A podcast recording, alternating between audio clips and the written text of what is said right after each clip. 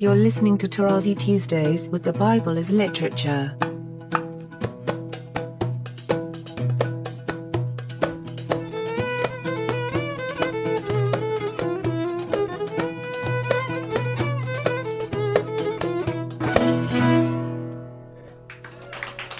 This is Father Mark Boulos. And this is Dr. Richard Benton. and you are listening to Tarazi Tuesdays with the Bible as Literature podcast. Good morning, gentlemen. Good morning. Good morning. I was listening to a presentation by Father Paul, and he was explaining the term shepherd versus shepherd of flock and talking about the lilies of the field. And he made this point about the oddity of Moses' position relative to Aaron despite his speech impediment. So I asked Father Paul if he would say something about that example, but then obviously go into a discussion about shepherd and shepherd of flock. Let me begin with the first point. These are two different points, but definitely in scripture in the story interrelated. The first one, which is important due to the fact that it reflects the overall theory or thesis or proposition or view of the authors, namely that their heroes are anti heroes on purpose, as I discussed in detail in my book, in order to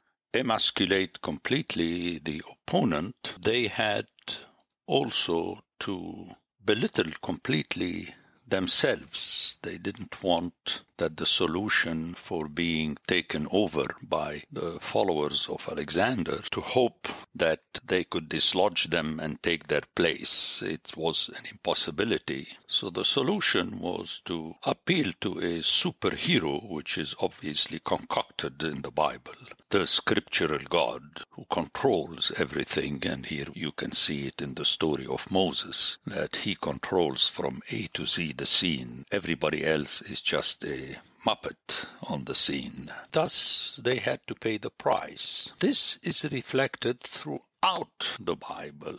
All the main actors, whether part of Israel or not part of Israel, meaning people from the nations, leaders of the nations, they are ridiculed. Let me go quickly before arriving to Moses. Obviously, Moses is the top man. Besides Joseph, he is really the top man. He gave his name to the first five books of the Bible, and he controls his law, at least controls the book of Joshua, way down to kings and then the prophets. So, I mean, Moses is the man of God, the giver of the law. But before that, just to make the point, I mean, the hearers have to digest this. They have to force themselves to digest this. The way they have to accept the diet the doctor suggests to them. It's important. Let me go quickly. Take Adam. Very quickly, he's ridiculed. Eve, very quickly, she's ridiculed. Cain, you expect that he is the successor of Adam. There were only two brothers, and Abel was eliminated completely on the side. And Cain built a city. He was the first one who started civilization, and yet he doesn't have a genealogy, he doesn't have a Toledot, and he's totally eliminated from the Toledot of Adam in chapter 5. It is remarkable. And then you have the descendants of Adam, beginning with Adam himself, living so many years a la list of kings. In other words, they were the representatives of humanity.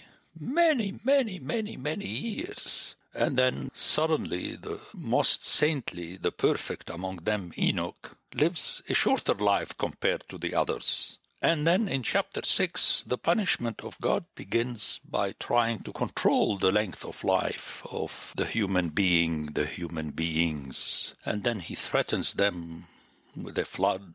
Then Noah, this my hearers heard so many times from me, he was the man for the sake of whom God decided not to destroy humanity and all life on earth. And yet, at the end, he plants a vineyard and he settles, he becomes like Cain, and something goes wrong, he introduces the curse. Really, by then, the hearer has gotten the message. The hope begins with Shem, who is very clearly a shepherd since all his descendants, as we discussed at another time and I discuss in detail in the book, were shepherds. In other words, anti-building, anti-civilization, anti-greatness. Later, we all know that to express his greatness, Solomon went into building, although at the beginning he said to God, thank you very much for having given me wisdom. But then, you know, into buildings. So that is clearly the message of the Bible. And then you have, in a a culmination in the story of Abram and his wife Sarai, who was barren. Notice how, although Abram was the eldest, it's his brother who had a son Lot. So if you start listening to the story without knowing its end, you expect that unfortunately it is through the brother who has a son that things will continue. But then scripture comes with a twist with the promise to Abram through his barren wife. It's amazing. And we know the rest of the story. They both tried to have a son through the maid and so on, but God said, no, that's not my plan. So the attentive hearer, the submitting listener, if I may say so, is prepared to be slapped in the face with the story of the Superman, if we may say, Moses, the representative of God, his voice, his prophet, that number one, he did not come from Palestine as Abraham and the fathers. At the time when all the fathers and their children were in Egypt, he appears suddenly in the wilderness of Midian. And to prepare for the other point, he was, the texts present him at the beginning, he was shepherding. In Hebrew, shepherd and shepherding is the same word the flock of his father-in-law and he marries into an outsider society, meaning that it is outside Palestine and outside Egypt and the kingdoms, totally in the desert, hmm? the wilderness of Midian. Number two, first of all, he was not accepted by his peers. We all know the story. But way back, you know, he was salvaged by an Egyptian princess. In other words, he became a member of the house of Pharaoh. Pharaoh, who is the one who was subjecting his peers. So it's a personality that is not a clean hero for the people. Remember the reaction of the two Hebrews that were fighting with one another. They reminded him that the day before he did not behave correctly, rightly. And yet, he was the person that God chose. Later we shall hear that God does not need a king. He can raise anyone, whether of his liking or not liking is immaterial, of his choice. And then we have the series of prophets beginning with Samuel. But going to Moses himself, he has a brother who is an important personality.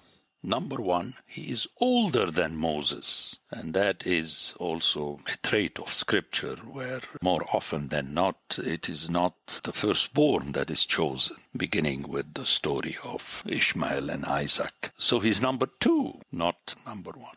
And secondly, as you mentioned at the beginning, Father Mark, there is a word in Hebrew. However you translate it, it doesn't matter. What matters is that he was not good with words. He was not eloquent. Whether he stuttered or not, it's immaterial. But the text purposely underscores that factor. Now, it is important in the case of Moses because he is the one who declares with his mouth the law Okay, he's the one who reads aloud. He had to write it and then he had to read it aloud instead of God to the people. So the hearer is a little bit lost. How could you do a movie out of that? And yet he is the one that is chosen. And then the culmination comes again at the end when, toward the end of the story, the hearer, in spite of all those aspects of anti hero in the person of Moses, somehow Moses settles as the man who chooses Joshua and Caleb and so on, and then repeats his last words to the people, the second generation that had not heard the first declaration of the law in Exodus. This second generation had to hear it before their entrance into the land of the promise. Lo and behold, Moses is punished because at one point he was not totally obedient. I mean, it's not that he was not obedient, but he vacillated a little bit in accepting to strike the rock to get water out of it for the people.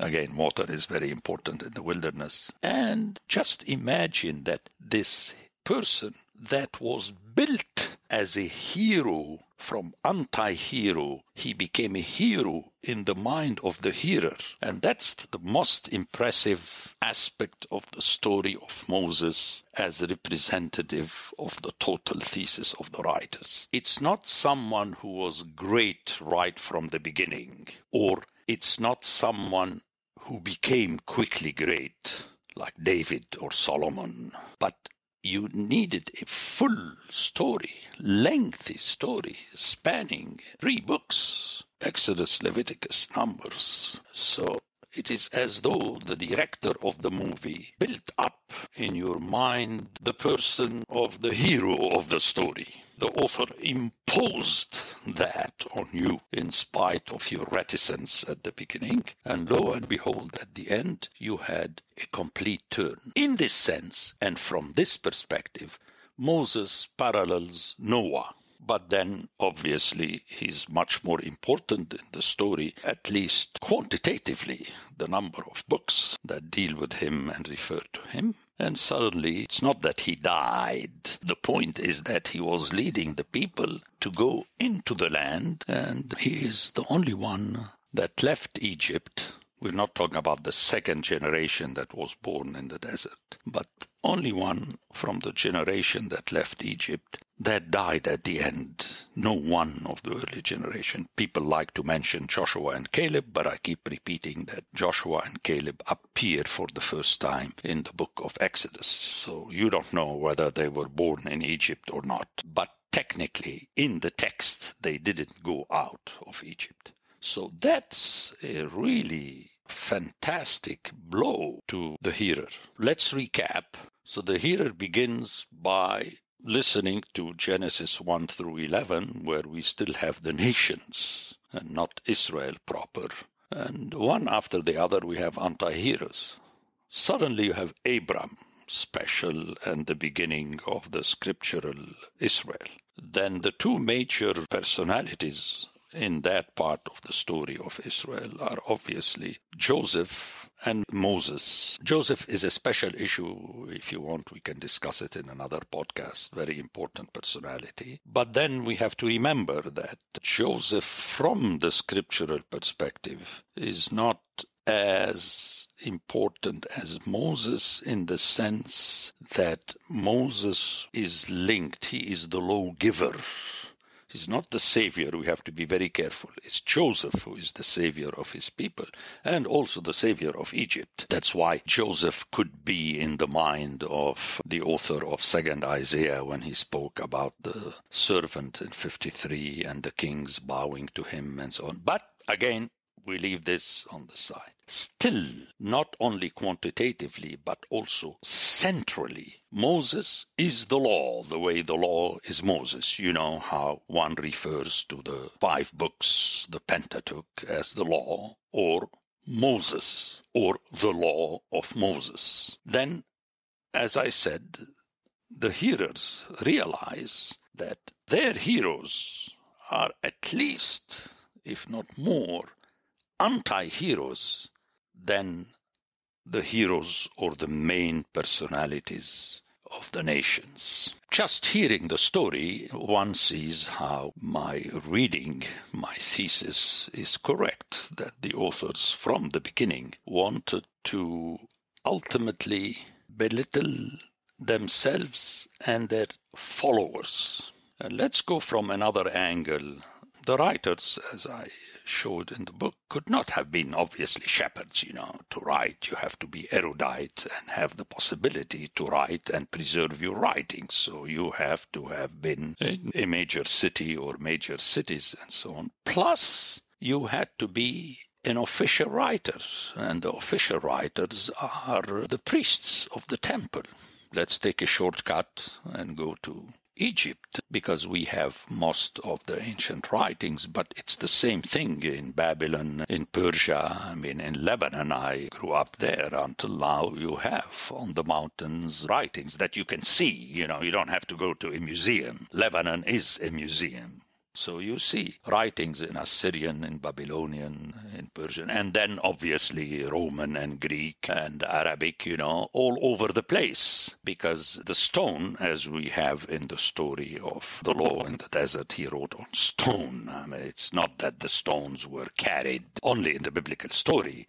But technically, the stones are those buildings on which you write because they remain and everybody can see them. Later, the paper and the parchment was developed. So again, one should be aware of these things to understand what's going on. The main stones were the temples. Again, Egypt is a very impressive example that you go around and see this. It doesn't mean that it's not in Greece and in other places. It is, even in Northern Europe and so on. But Egypt is so well known. So you have the fact that it is the priests who are basically authors, and you have it later in the history of the story of Israel and the book of the prophets. So. Now, why am I bringing up this point?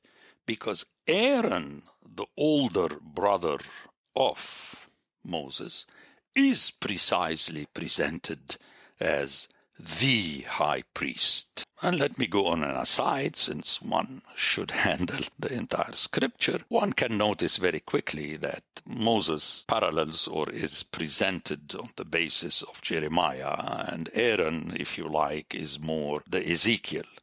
But in the Bible later, and I stress this in my book, this sequence is very important. First, we have Jeremiah, and then you have Ezekiel, and I said very clearly that Ezekiel picks up an already written book in the area of the Euphrates when the hearer had heard earlier that Jeremiah wrote a letter that was thrown at the end of his book in the river Euphrates. There is a play on that, that Ezekiel picks up. And in the story of Moses and Aaron, we have an extremely forceful statement. God says to Moses, who told him that I can't speak well, the answer was, You don't have to worry. Aaron will do it for you, and let's listen carefully, you will be his God, and he will be your prophet.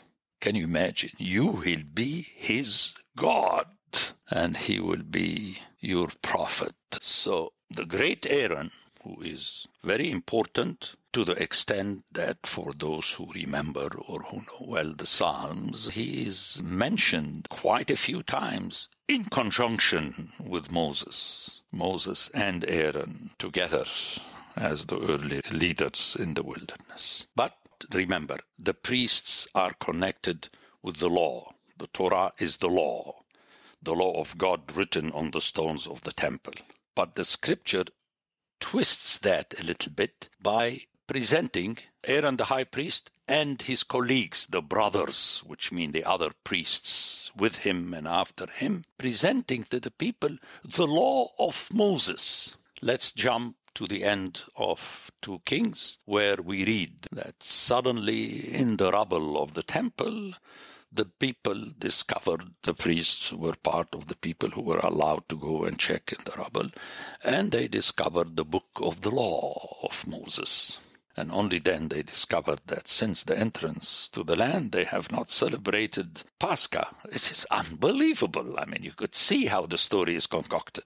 So when you hear the story of Moses, remember, the scripture is a book, it's a story. There is no Moses and Aaron. It is within these parameters that Moses is the ultimate anti hero, but interestingly, in this conjunction, Aaron, who reflects the authors as priests, writers, controlling the writings, as being also themselves anti heroes, both Moses and Aaron. So, very often in the crosswords, the hero of the people is referred to as an idol.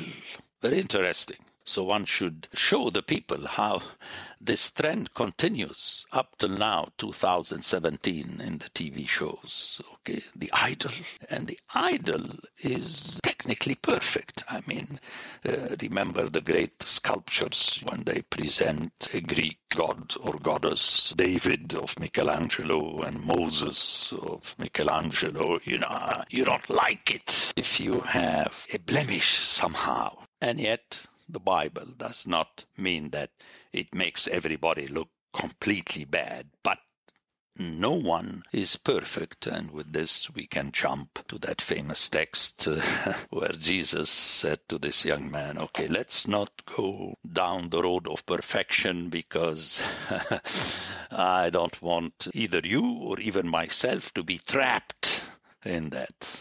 Only God is good. Only God is perfect. Everybody else is belittled. And at this point, I would end with the famous statement of Paul in Romans 3 that no one, absolutely, he uses the two expressions, he uses all have sinned, and then no one. It's a powerful doubling. In the more, as one would characterize them, narrative sections of scripture, especially the first five books, and even in Samuel and Kings, chock full of anti heroes. But when we get to the prophets, I'm thinking Ezekiel and Jeremiah and Isaiah, and even some of the minor prophets, other than Jonah, we get what seem to be less flawed characters like Ezekiel, like Jeremiah, Jonah is an exception. He's definitely flawed. But why do you think scripture makes Ezekiel and Isaiah and Jeremiah into less flawed characters as, say, Moses? Well, I would disagree with you on that. They are uh, uh, less comparatively but I think they are also belittled very quickly. Let me go over the text. Isaiah is criticized in chapter 6 when suddenly he wanted to be more righteous or at least nicer than God when God decided to destroy everything. Remember, it reminds you of Genesis 6. And he said, Until when? Until when? He was hoping that somehow until the tenth of the people remain, which is the classic picture. And God tells him, no, until everything is destroyed. And I'll leave only a stump let's recall the stump is not a proof of a new life. Can you imagine if you pay $600 to have people cut down two trees in your backyard and then the stump after one year becomes another tree? That's not the intention. The stump is a sign what remains. It's like the ashes, the piece of paper that remains, and with one letter on it, like the proof that the shepherd defended his lambs by presenting one leg of the whole lamb, which is nothing. So, very important to remember that. And this seed will not develop in the book of Isaiah until the third part of Isaiah, which scholars refer to as third Isaiah. So it's not the same Isaiah. Another one way later that we have the new life of this new stump. Jeremiah and Ezekiel, it's much easier to show, you know, the excuse of Jeremiah, I'm still a youth, I cannot speak, and so on. That's why I believe that the two figures of Jeremiah and Moses are the same, you know. And God told him, don't worry about that whatever I put in your mouth. He doesn't say whatever you say or you repeat. That's a huge belittling. The words that I put in your mouth, you will have to say them to your people and to the nations and to the kingdoms. And then Ezekiel is a very subtle curveball in baseball.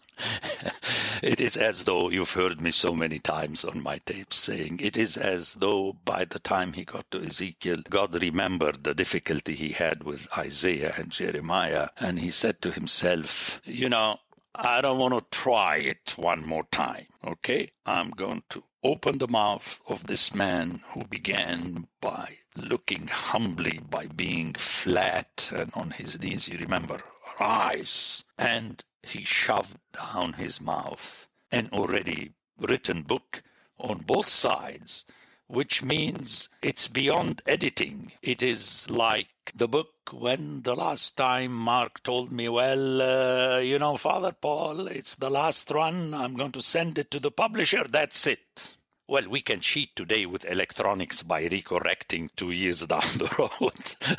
but in those times, it was not so. The discussion of the anti hero in Scripture is one that's worth revisiting over and over again because people naturally look at literature, they look for the protagonist, and then they project themselves into the protagonist. Even when someone can comprehend the statement that these are anti heroes, it's still very difficult to digest in your stomach, so to speak. So I think it has to keep being emphasized. I find it fascinating that they couldn't make that movie in the 60s without making Moses handsome and articulate. Father Mark, I mean, look also at the stories of the King of Kings and Jesus. He's always good looking and nice and perfect yeah. and so on. And rarely you will, rare, I'm not saying at all, but I mean, compared to the main point of Scripture, rarely do you present Jesus as being already Simeon says this in the book of Luke, scandal. I mean, you have a question mark. At the end of the movie, you have to make sure that we would see that he was indeed the Messiah. But in Scripture, it is never so. This will be seen only at the end when he comes. But we like to make it. And here, let me take an aside because I criticized very openly and blatantly historical Christianism, Christianity. I mean, see what we did ourselves. Yes, we speak about the cross and the cross and the cross and the cross. But let's go to our tradition, the Orthodox tradition. On the cupola, you have the Pantocrator, which is a Byzantine emperor controlling everything from above. And the cross is somewhere. So we recorrect in other words, we don't follow scripture where Paul speaks about the resurrection at chapter 15 of 1 Corinthians after having spoken for 14 chapters about the cross because this is all you see for the time being and until that day. That's why, again, in my book on Mark, I see you don't have a mention of resurrection. Very important. We just cannot stand that we need to express our hope, which is basically looking to the future. Whence the Lord is come, you know, our citizenship is in the heavens. Whence, okay, where from our Savior is coming. We just can't stand that. We have to say the last word ourselves, or at least witness it with our eyes. We want to make the coming in the here and now. Again, as an aside, that's why I criticize mysticism, which is rampant among Christians. You know, it's like the here and now. I have a direct relationship with Jesus that speaks to me and I speak to him. That is our tendency. And thus, listening to the text time and again is of the essence because only it strikes us. You will never hear scripture out of the mouth of the teacher of Sunday school or the televangelist or even the homilist because at the end, especially in Orthodox, would tell you, having come and partaken from the chalice, you are already in the kingdom, and we have it in our texts. But I do not think, I personally am convinced that this is not what scripture is saying, but we make it say, and that's why books are very dangerous unless you're reading my book because it just bothers you from page one till the last page because I try to integrate the whole view in every page of the book. But anyway, again, if you idolize it, that's very dangerous. It's what is written and how it is written. So again, the way you started, Father Martin, one should be careful not to take very seriously the epic of Cecil B. DeMille but that should not be the last point. One should listen to the scriptural story as it is written. Otherwise, we fall in the trap of criticizing the enemy, and thus we are not taking totally seriously the message of the Bible. With the criticism of the opponent, one has to criticize oneself. Everyone knows that giving birth is a hard experience, and men should not play games by saying to their wives, We were pregnant together and we gave birth together. Come on now, let's be serious. But it ends. No mother can tell her children what Paul said to his addressees. Hmm? Galatians. I'm still in travail until now. I mean, come on now. Until Christ is formed among you. That is precisely what I do not hear in classic theology across the board. So it's not a lesson in anti heroism, it's an invitation for the hearer to be the anti hero, whether the hearer is Paul or Paul's addressees. Remember how Paul presents the gospel as being a gift to himself. He was granted to carry the gospel, which he granted unto others in the original Greek. That's what scripture is. It is what it is. It is definitely painful, and let's not rush to Holy Friday. I love the Orthodox already in his death. Jesus was the conqueror. You know, the service of Matins that we celebrate on Friday night, and we say we're not like the Roman Catholics that bewail Christ. No, already we are with him in his death, and tomorrow we're rising. Come on, for heaven's sake. I mean, just listen to the sermon of the liturgy of Easter. You're still here, my dear friend. And you're still going to the priest while eating the lamb and telling him, Where were all those people who suddenly rushed to church on Sunday during Lent when only a few of us came to the services? And most of them even left after they lit their candles and did not stay until the end of the liturgy. Come on. Anyway, Anyway. Father Paul, great discussion today. Thanks so much. Thank you very much, Father. Thank you again, both of you. Thank you. Thank you. The Bible as Literature is a production of the Ephesus School Network.